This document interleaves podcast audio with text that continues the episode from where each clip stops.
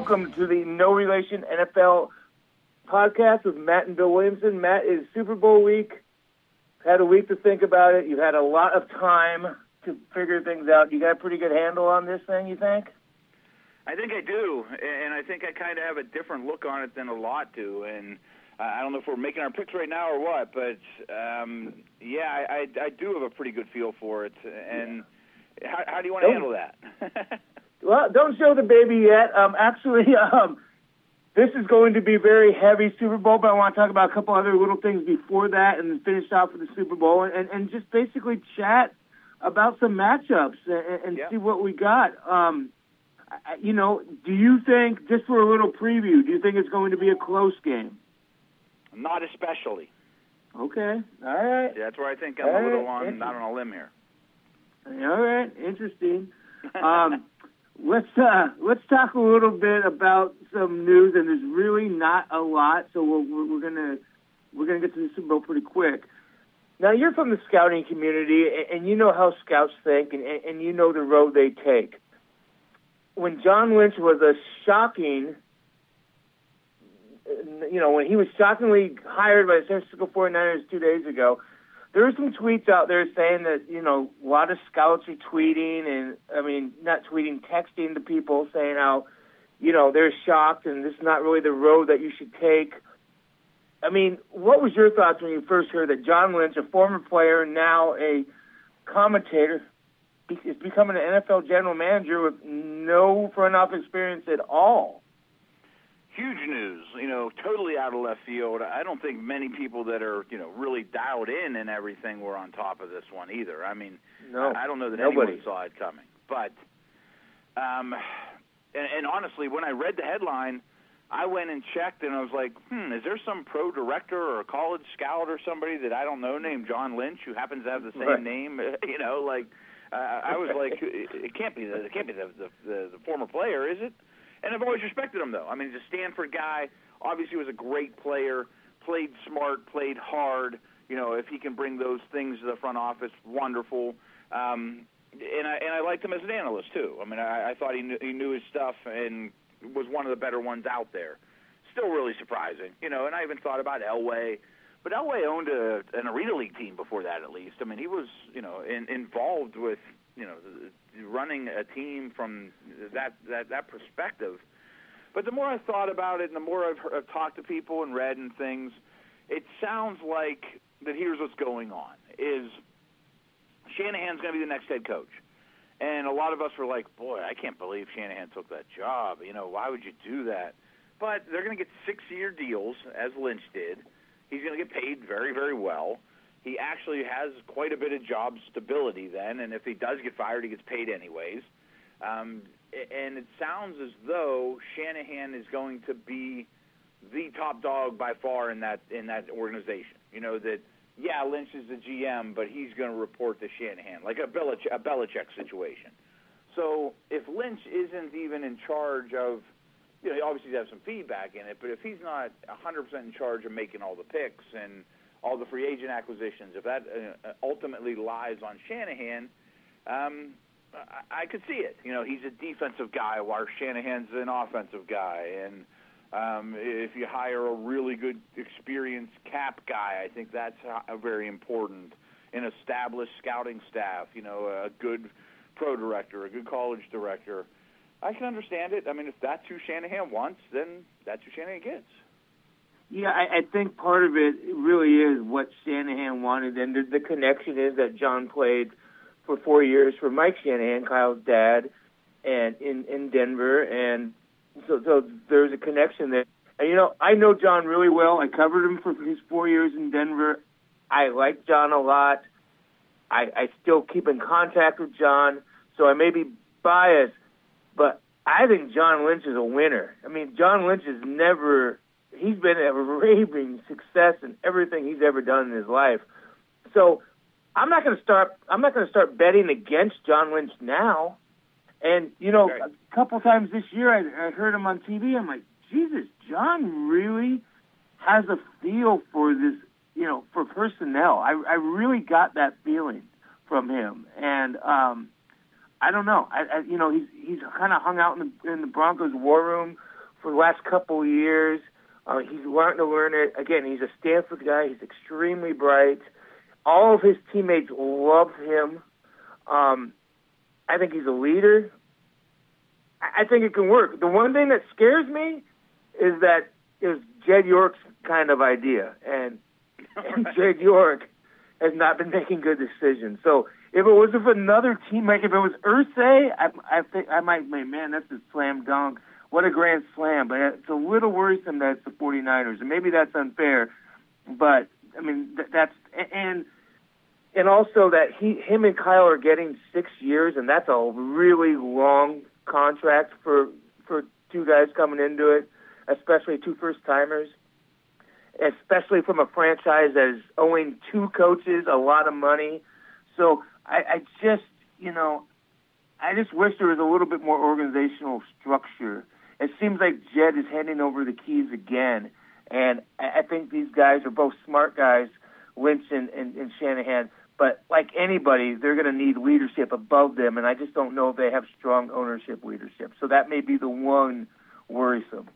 That's a that's a good point. point, and I mean, I think if Denver would have done this, we always said, "Boy, good move. He was a great player. We liked him." You know, but because San Francisco has been so dysfunctional, they haven't earned the benefit of the doubt. You know that oh, they're going to screw it up. What are they thinking? You know, this guy wasn't even on anybody's radar. What are they doing? You know, so.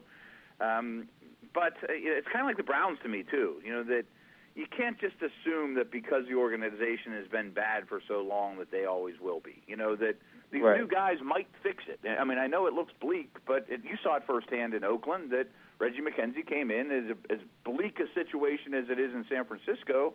It took time, but they turned it around. Right, right.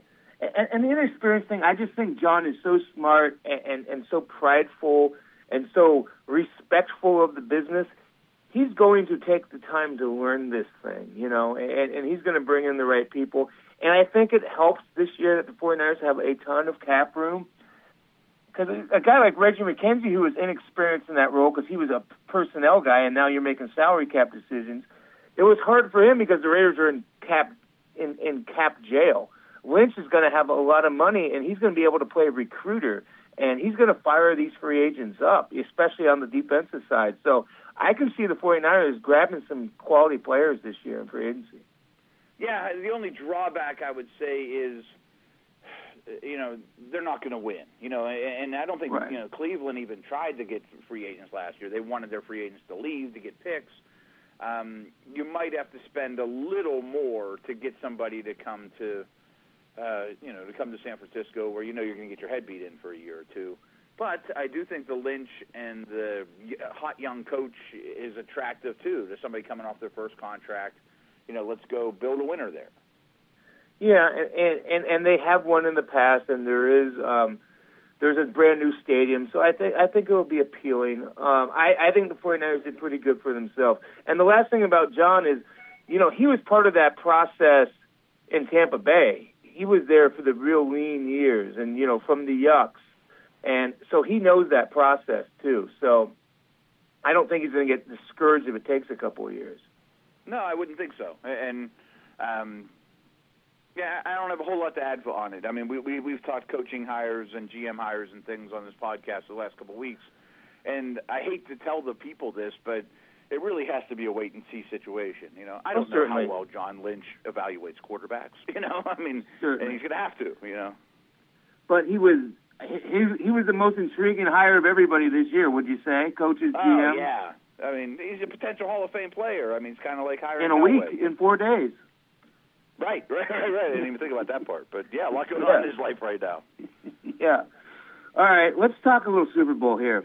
Um, I did, and I think I know where you're going to with your hint. So I did an exercise, and, and I, I trust your thoughts on mine more, more than mine, way more. But I did a, I looked at all twenty at the 22 positions, and I just did who's the best guy at this spot, you know, and I thought it was going to be 12 to 10, 11 to 11, but it was 14 to 8 in, in New England's favor, and, and and that surprised me a little bit. It's, you know, I had eight, I had eight New England defenders, three Atlanta defenders, and I even had more. I had six to five New England on offense. Um, you know, even though Atlanta's offense is the best in the league, so that was that surprised me a little bit. I mean, is that kind of what you're thinking as well? That there's more talent on New England?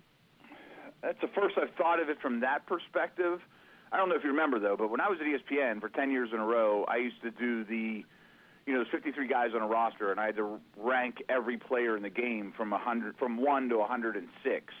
And I hated mm-hmm. it to be honest with you because I mean the 75th guy versus the 85th guy really isn't any different. Um, right. But sometimes it was interesting because you'd look at that top 25 and be like, boy, one team's got 17 players or, or 18, right. you know, where, where you know, and the other one's really light. It's like, boy, there is a talent discrepancy here in a big way. Thinking about this game, just off the top of my head, I would think that you know the, there's not a lot of defensive players that that from Atlanta's squad would definitely start for the the Patriots. I mean, Beasley right. comes to mind for sure. They're not great at defensive end, and they've got some good players, but um, that's where I think the numbers, kind of like like you sort of revealed, was definitely going to be skewed towards New England. And, and as great as Matt Ryan is, I'm sure you took Tom Brady. So. Yeah, I mean, and, and I mentioned that. I mean, look at yeah, this guy's probably going to be the MVP, but I'm not going to pick against the dude who's been in in his Maybe seventh ever. Super right. Bowl. Right. So one of the best attributes Atlanta has going for them, they don't get credited in that exercise. Right. Yeah, and, and, and that's certainly duly noted. I, I think the difference in the on defense for me was the back seven. It was really heavy. It, it was really heavy Patriots. I would think. Yeah, their secondary I think is very underrated, very good, and I think it matches up pretty well too. You know, and I guess we, there's one thing we mentioned last week too is what if they had Trufant and what if the Patriots had Gronk? Right. Right. And, and, and that, you know, and I give these guys so much credit for making the Super Bowl without those guys, and not that you know total difference makers, but they're really good players at their positions, and we've seen teams die from injuries. So I mean, I, not enough credit goes to these teams, especially New England for losing Gronk. Um, you know, a guy that most people think is the best player at his position, and they're going to the Super Bowl anyways. And I mean, best player in the history of the game. Shannon Sharpe told me he's the best ever at the position, so I'm going to believe him. He's a tight, he's a Hall of Famer at the position. And they lost the guy in November, and they haven't lost since he's been out. Yeah, it's pretty unbelievable. And I mean, I know it's not as big a deal, but I always mention it too about they didn't have a first round pick either. You know, first round picks are useful. yeah. Right. Uh, not that everyone knows right. about Brady being out, but you know, it'd be nice to have a first round pick. You know, Josh McDaniels, when I knew him a little bit in Denver, he would talk about, you know, his philosophy and his schemes. And he said, I really don't have philosophy or schemes. I'm a total week to week guy. And that's what I learned in New England that um, I'm a matchup guy. That my game plan changes really week to week. And, and I think everybody's game plan changes week to week. But I mean, his total approach to the game based on weaknesses of the opponents. And I think that this New England offense really shows us that. That in look at the two playoff games, different guys have been featured. You know, the first week it was Dion Lewis and James White scoring. Last week in the championship game, Hogan had the big game. And their best scoring type players, you know, Blount and Edelman and Bennett, they haven't had big games yet in the postseason. Um, I mean, is, that how you see the Patriots? Is kind of this pick their poison game? We're going to pick our game plan based on what you're going to attack us with, more than most teams. Yes, and obviously having a quarterback like Brady makes that much easier to pull off. You know, the, the Rams could say they do it, but you know the, the quarterback can't get it done. You know, I mean, not not yet. Right. And most teams can't, and none can probably do it at the level that Brady does. And eh, you know, and Manning was obviously at that level as well. You know, and, and a lot of it is there's no perfect defense. You know that if if cover two was unbeatable, everybody would run cover two. You know that there's holes in every zone. There's a reason man to man isn't. You know, eh, eh, there's every defense has a hole, and Brady knows them all, and he can get his guys in a position to pull it off. And that's gigantic. That he has an answer to no matter what you throw at him. And of course, his other ten guys have to execute it, and sometimes their X's and O's or their Jimmys and Joes are better than your X's and O's and all that good right. stuff. Um, but yes, I do think so. That I, I think that's seated in Belichick's way of thinking is he wants smart, versatile players that week to week can change, to, or even half to half can change uh, depending on what you see. However, I would say that the Patriots' defense is less like that than it has been in the McGinest, Vrabel years, you know, Bruschi and all those type of guys. They kind of do what they do nowadays, and I, I think it should be noted too, though, that the Falcons, um, you know, two of their the, the two biggest members of their front office are Patriot disciples. You know, Yep. Pioli and um, what's his face, Dimitroff. And Yep. I think they're becoming sort of like that on offense as well. And you see it through the course of games where something doesn't work in the first quarter or two, they make an adjustment and they're exploiting your weaknesses. So eh, I, I think a lot of people look at the the Falcons as boy, they're a Seattle-like team-building roster, and and there is some truth to that on defense, but there's a lot of Patriot principles there too. Yeah, and that can can front office guys affect the the game plan like that, the the, the on field approach? Because I, I find that interesting because you would think that Pioli and Dimitroff's Patriot influence would be on the types of players they bring in, or or, or maybe that's the answer. It's those types of guys so you can fit them in like that. Well, I mean, certainly like a, Fr- a Freeney move is a very Patriot type of move too. You know, Yeah. like let's grab this great player, the end of his career, get the most out of him, have a positive influence on someone like Vic Beasley. You know, the trickle down effect that somebody like that. You know, those guys brought in Tony Gonzalez way back when too, and got a lot Yep. out of him. Certainly a Patriot-like move. But I think that these two organizations, and you probably could say it in most Super Bowls because it's not an accident. I thought Carolina last year was very much like this.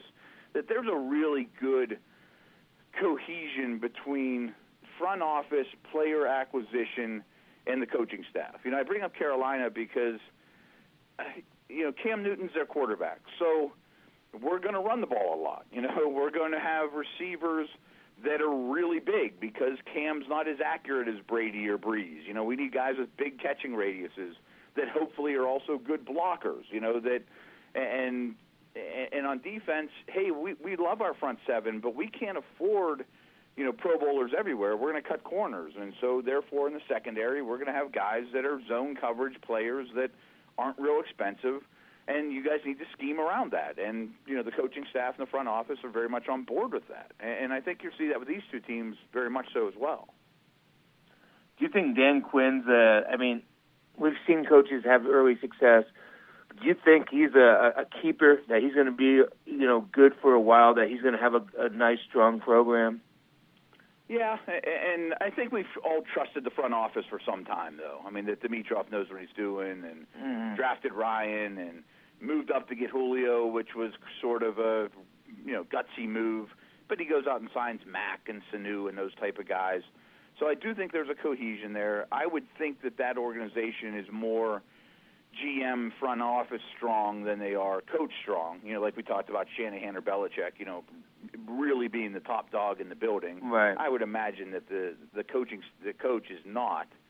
But uh, you know, I, I really like what I think what, what shows on him most is this Falcons defense that's really young, really athletic, and yeah, they have a lot of Seattle principles, but they're developing too. Like they were like the least blitz happy defense in the league, and then last week they blitzed Rodgers like crazy. You know, they they were much like Seattle, very very cover three zone based team. But as the season's gone on, they've mixed in a lot more man. You know, so the the defense is developing and growing under Quinn, and, and that's his forte. Do you see this as a rising star team that might be really good for a long time, and like maybe in 2019 season, 2000 yeah, 2018 season, excuse me. But man, hey, that defense is really good. That Atlanta defense is top notch. Does it have that type of growth potential? I think so. You know, you, Yeah. you, we mentioned Trufant. You add him back to the equation, then all of a sudden, every corner, the, your number one corner becomes your number two, and you know you get better at every spot. Uh, that happens immediately next year. And you look at the team. See, I was asked this in a different light earlier today. Was do you see this team falling off a cliff when they lose Shanahan? You know, it's like, well, he's going to be a loss, and maybe he takes his running back coach with him, and you know, uh, or steals two or three people out of the building. Mm-hmm. But I would imagine, and I don't know this for a fact, I haven't researched it, but I would think Atlanta's going to try to promote from within as the offensive coordinator, keep the system in place. Ryan seems to know it like the back of his hand. And then you look at the offense, and in general, I don't think they have a lot of prominent free agents. You know, they're so young on defense, and I think their offensive guys are basically locked up that maybe you draft a guard pretty high to replace Chris Chester – but the offense doesn't need anything else. So along the lines, like you were saying, that young defense that gets Trufant back also probably has a really heavy offseason again to reinforce them. Hey, I mean, if guard is your your best need, that's pretty good. You know, right? Like, yeah, we could use a guard, but we were still the best offense in the league with Chester. Yeah, and, and you can get, you know, whether they draft at 31 or 32, you can get a pretty good guard at 31 or 32 in the draft. Or, or 64. Right. Yeah. There you go too. Um, you know, there's been some talk that Chip Kelly might be the replacement there for for Kyle. See, I, I guess what I don't know about that is how much would the verbiage change? How much, you know, would Kelly come in and learn Shanahan's system and the verbiage and the playbook, or and and be you know a smart enough coach to do that and implement some of his own principles, or do you take everything you've done this year and throw it out the window and say, Chip, you know, it's all yours? And to me, you got to do the former, not the latter. Right, I would think so. Right. Uh, yeah, yeah. I don't know. I I, I don't I, I don't know if I'd go the Chip route. Not that I for, for that team after the success and, and what it's going for. I, might be better just promoting somebody. You know. Right. If there's a, a guy out there, or you know somebody right. that Mike Shanahan had a great relationship with, or someone off that tree, you know, to kind of keep the continuity. But I mean, I know the first thought with Chip Kelly is playing fast and a quarterback that can run. Um, I think Ryan could absolutely play very fast, but you don't want him doing any zone read stuff. Right. Right. So you know, we talked about the talent, and and I talked about my discrepancy, but we never really got your answer on that. We're, I mean, are you thinking this is heavy Patriots as far? Because I asked you at the top of the show, do you think it's going to be a close game? And you said, especially maybe not. What I mean, can you expand on that a little bit? I think the Patriots win big. I really do, and I have a lot. And that's sad because I don't want to see that. You know. No, right, and that's I so just want to see a close and, game. And actually, it would be more fun if Atlanta won big because it's something different, and nobody yep. sees that coming. Right. Um, it surprises me the line's only three. And I have a lot of respect for Atlanta, and I, I think they've come a very long way. But it wasn't that long ago that we were talking about this defense is one of the worst in the league, and that their run defense in particular is a problem. Um, I, I gave them great compliments that they're a young defense that's come a long way, and they have a lot of athletes. But I said the same thing about Pittsburgh last week, and the stage is going to be bigger. Um, Brady is not going to hesitate at all. I think he'll find Matt. I think he'll pick that defense apart, and I think more importantly, I think they're going to run on that lighter, you know, athletic defense, and I think Blount is going to bludgeon them like crazy in the first half. Keep we're going to keep seeing pictures of Matt Ryan holding his helmet on the sidelines, long physical drives and wear them down, and then go hurry up in the second half with Lewis and White and Brady in the shotgun and picking them, you know, picking them apart like crazy after they dedicate extra people to the box. And I don't know how much X's and you want to talk, but I, I also think that I love Atlanta's offense, but I don't think this is a good matchup for them. Really? Here's because... why. Yeah, here's why, and I, you know, make the short version. But I really think a huge key to this game is the behemoth that New England has at defensive tackle. You know that I think their power of Brown and Branch, and you, know, and you rotate Valentine in here and there too, is really going to be a problem for the interior guards. I think you know we mentioned that guard I think is their biggest weakness at Chester, and but their movement-based offensive linemen. And as much as I like Mack, it sounds like his ankle injuries are a legit problem. You know that he's mm-hmm. he's going to be not the same player, and I really think that moving those two giants on the middle of the field is going to prove to be very hard. And what New England likes to do, you know, against your base personnel, they want to put those big monsters in the middle. Their defensive ends don't get a lot of pressure, but they shut down the run well. Hightower's your second level guy, and then they want to play big nickel. They, they want to play with three safeties. And to me, I think because their defensive tackles will control the line of scrimmage so well, they'll be able to do that. And why is that a big deal? It, to me, it's a big deal because I think you take Malcolm Butler, you put him on Sanu, and you ba- and you play a lot of man coverage, and, and Butler owns them. I mean, I think that's an advantage you'd like a lot. I also think you take Logan Ryan and you put him on on Julio, and you're extremely physical with these guys. And we saw New England being extremely physical with Pittsburgh, and it's just a a human nature thing. The refs aren't going to throw 100 flags in the Super Bowl. You know, it's mm-hmm. they're going to keep the things in their pocket a little bit more. And you put a safety over the top Julio, and you basically double him all day with a good big corner and Ryan and safety help. And you love your Butler versus a new matchup. But I think the key then is then a guy like Chung, you know, a strong safety, do it all, smart player, can then match up on Coleman or Freeman. And that's always been the it's kind of like the Steelers. Like, boy, they got one big time receiver, and then they got this back that can do it all. Well, Atlanta's got two backs and one big time receiver, and I think the game plan will be sort of similar. Although they lost Le'Veon Bell in game, that if we can get a safety on those guys in coverage, and we we aren't forfeiting enough versus the run that having you know a big nickel package against their base is is damning, then I think that they can match up well. With the one asterisk of New England doesn't rush the passer well, and I, I don't know that that changes. And Matt Ryan kills people whenever he has time. Right. So, if you're if you're Kyle Shanahan and everything you just said makes sense, how do you do that to counter that? What do you get the tight end going? Do you say try to get the run game going? I mean, what's your answer if you think that they're going to get your top two receivers covered pretty well.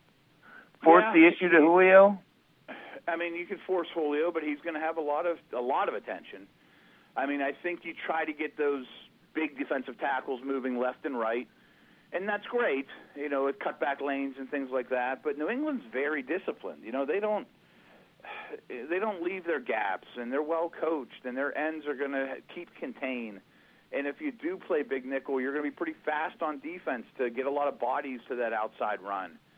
I mean, certainly your players are every bit as good as the ones that New England has on defense, and probably better.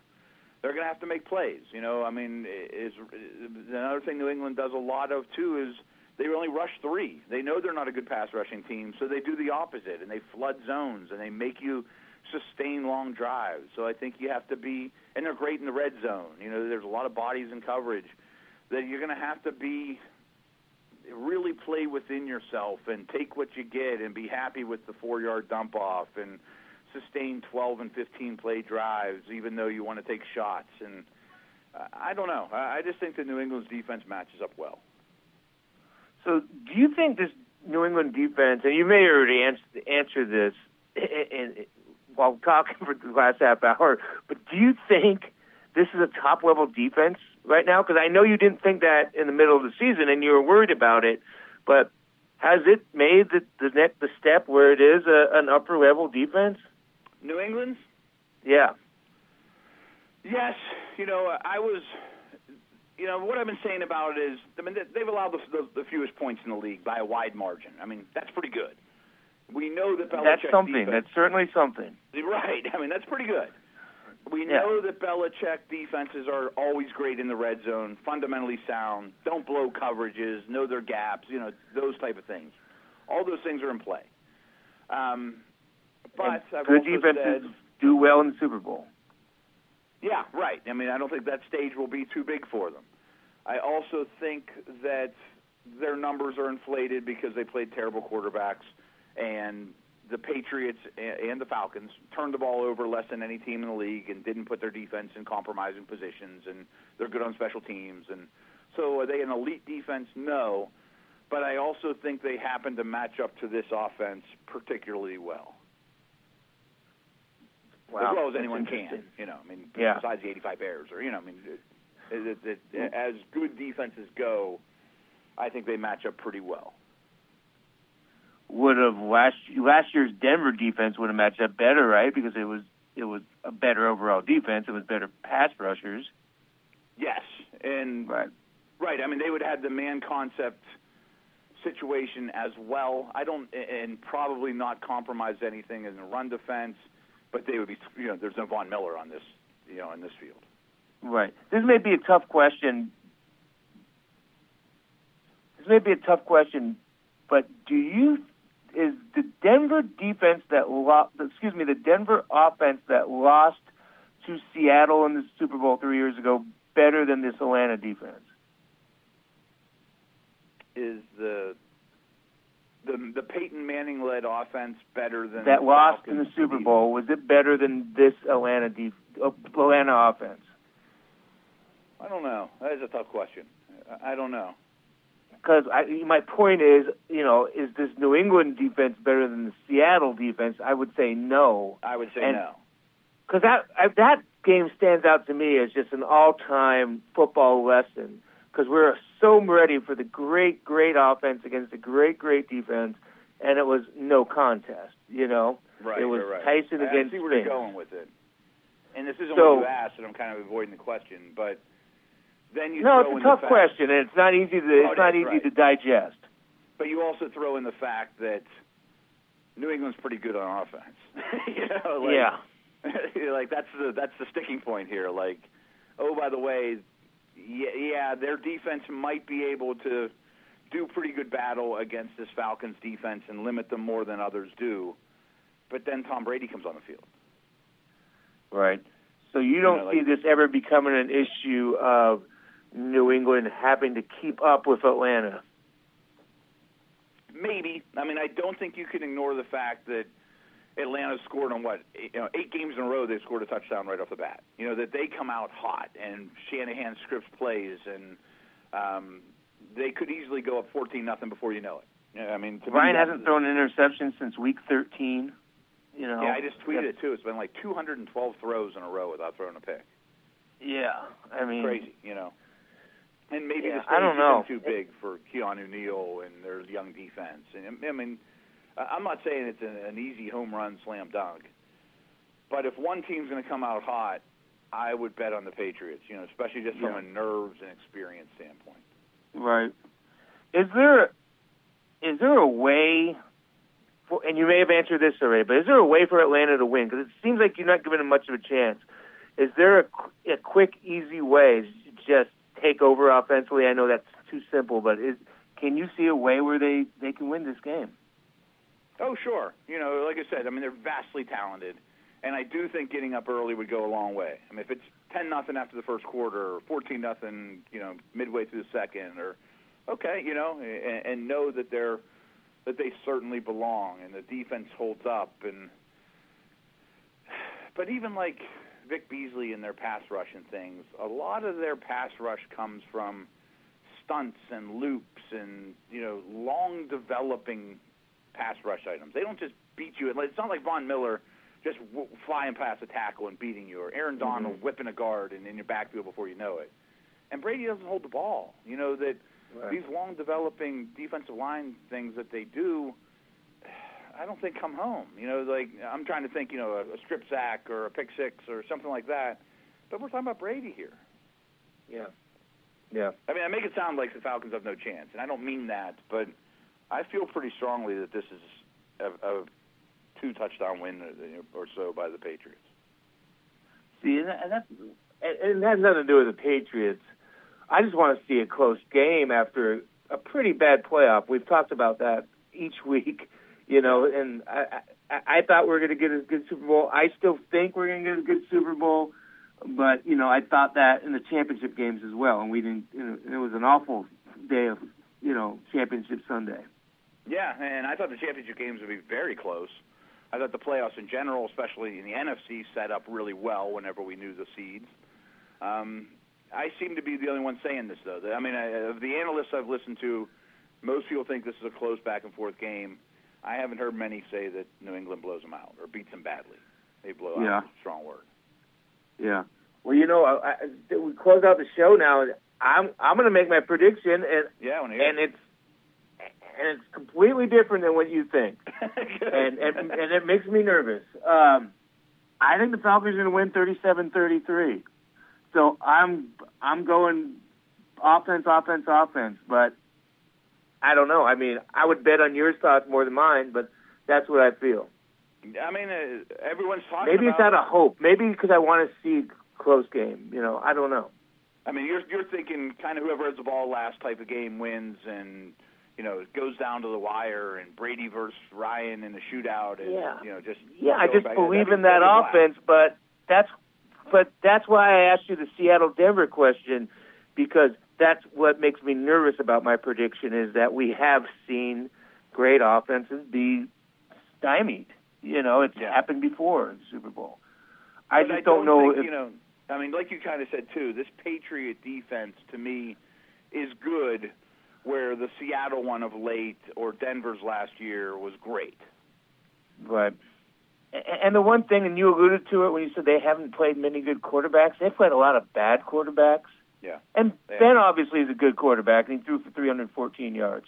So, but they might be shell shocked a little bit if this guy comes out and throw. I mean, you're not playing Kaepernick, you're not playing Fitzpatrick twice or Osweiler in the playoffs, or Right. you know. um I mean, I It'd just wrote about like those eight names. What's that? It'll be nothing like they've seen before. Right. So, And but that's all respect to Pittsburgh too. But I mean, this is this is a bigger fish to fry, and especially after Bell went down and as poorly as the Steelers played, that maybe that's a good warm up for this game. But I kind of feel like both these teams are going to, you know, when, when Atlanta has the ball, I feel like both these units will have their stiffest test of the year.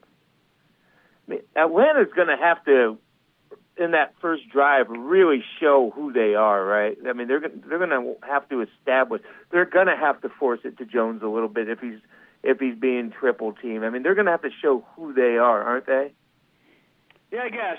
You know, I mean, I, I think the ideal, like the worst case scenario, if you're the Falcons, are you get the kickoff, you kind of look overwhelmed in the bright lights, you're three and out, you punt it, Brady hands it to Blount ten times, and it's seven nothing, and your defense gets bludgeoned, and now what?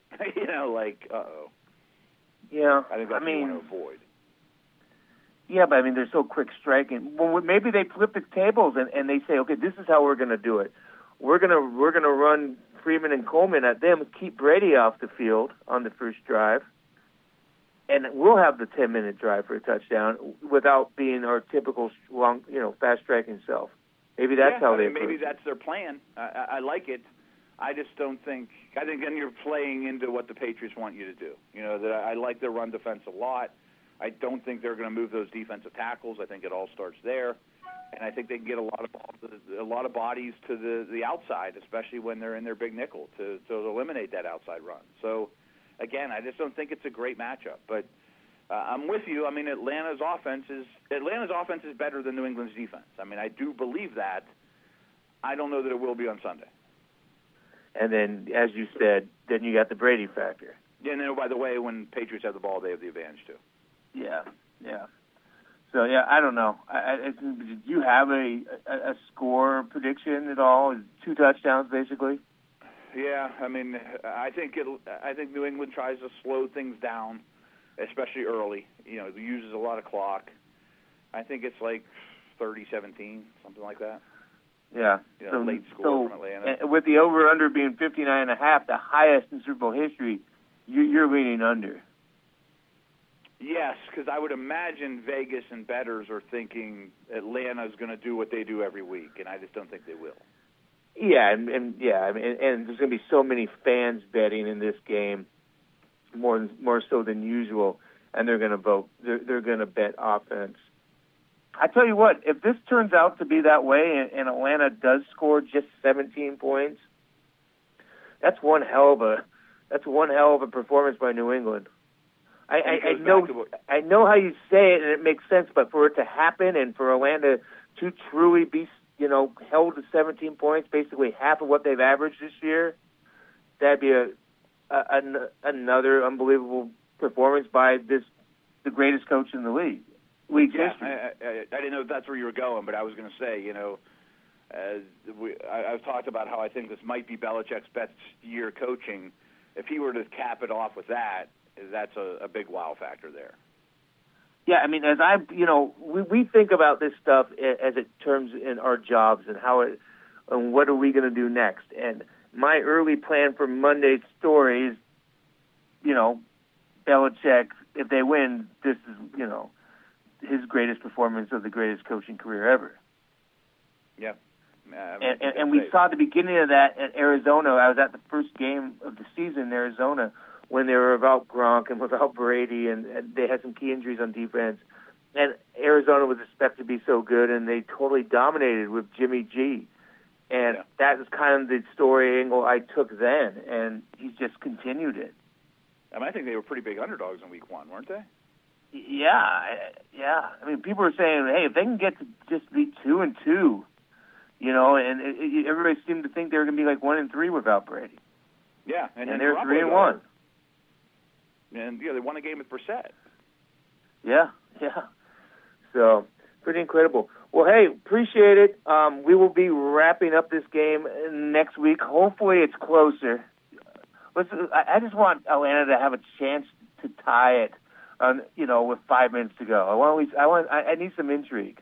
Yeah, absolutely. We've been lacking the last few weeks. yeah. Well, cool, Matt. Appreciate it. We'll talk next week. Thanks, everybody, for listening to uh, the No Relation NFL podcast with Matt and Bill Williamson. Thanks, everybody.